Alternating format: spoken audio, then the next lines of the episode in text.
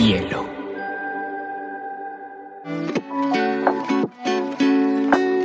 Hola, bienvenidos a Te Cuento News, un espacio donde analizaremos las noticias más importantes del mundo digital y la Web3 en menos de 20 minutos.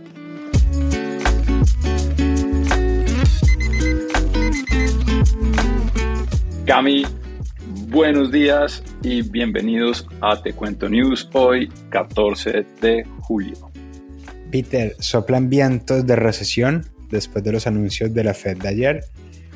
El Bitcoin amanece a 19.900 y el Ethereum en la barrera de los 1.000, aguantando.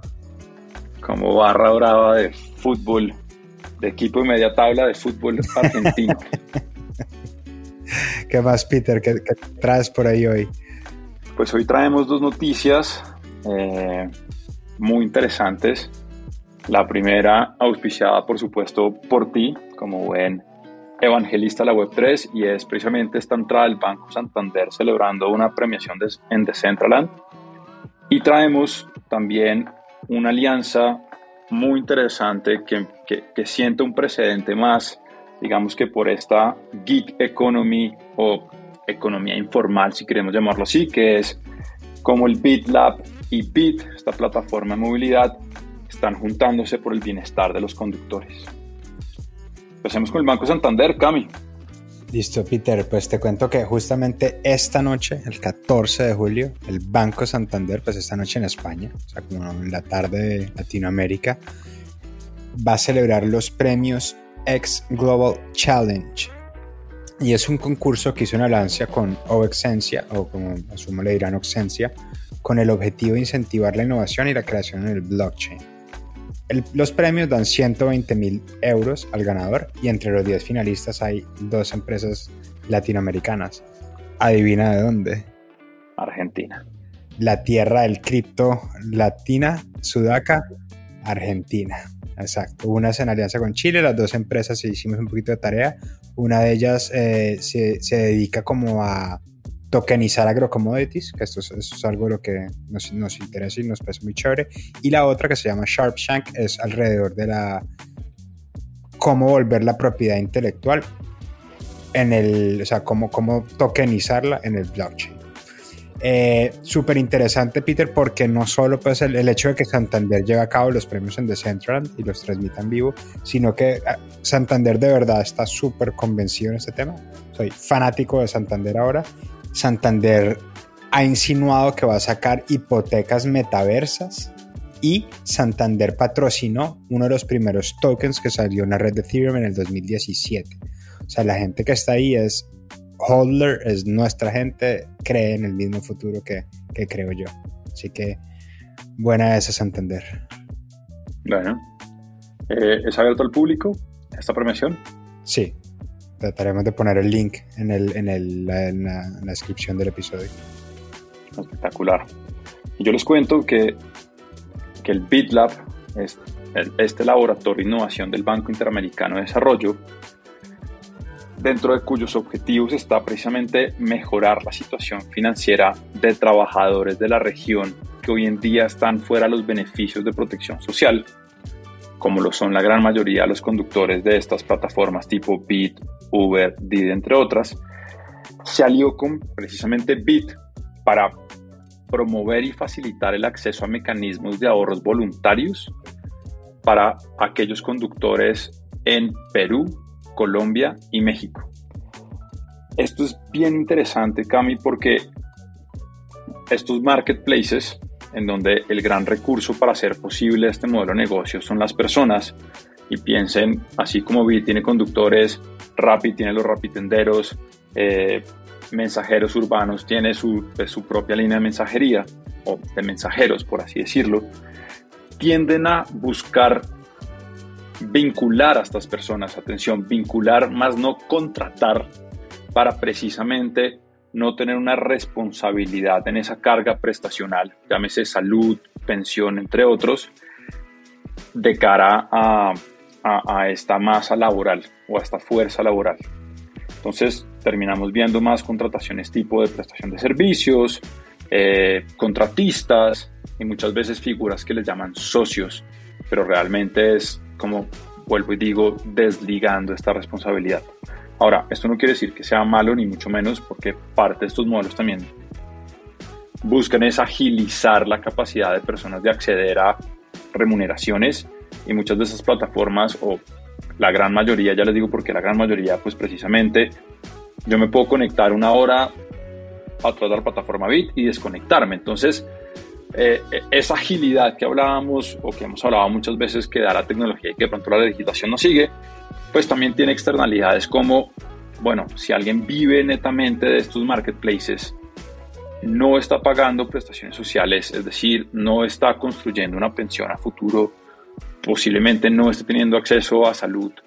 ¿Cómo hacemos para que el sistema pueda ir corrigiendo, digamos, que estas consecuencias no deseables? Y precisamente lo que hace el BID Lab, y en este caso también es muy interesante la noticia porque se aliaron con diferentes agentes en cada uno de los países, pues buscan es que estos conductores de BID empiecen a crear un ahorro voluntario que precisamente les permita tener un mejor bienestar financiero en el mediano y largo plazo.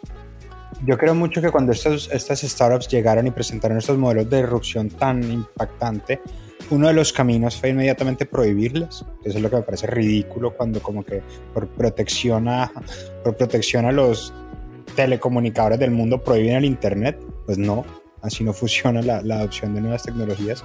Pero me encanta cuando entra una nueva tecnología, impacta, y simplemente lo que la sociedad hace es reaccionar. Entonces empiezan a reajustar y entra la ley. Me gusta, creo que es una manera sana de resolver el problema. Creo que lejos de llegar pues como al estado equilibrado ideal de las cosas, pero es un paso hacia adelante y no un retroceso, pues, en mi perspectiva de las cosas. Sí, totalmente de acuerdo, y es como, bueno, solventamos ese core y después vamos viendo esas externalidades, cómo las vamos también resolviendo en el tiempo. Y digo que casi todos, porque he hecho domicilio sí empezó a pagar prestaciones de sus domiciliarios. No sé muy bien en qué terminó esa figura, pero digamos que era también uno como de sus fuertes hacia el mercado, diciendo que nosotros sí protegemos y cuidamos a nuestros domiciliarios y los contratamos directamente. Y termino esta noticia también comentando quiénes fueron esos aliados que están haciendo posible precisamente este acceso a ahorros voluntarios, y es que en Perú se aliaron con Interbank, uno de los agentes financieros más importantes del país.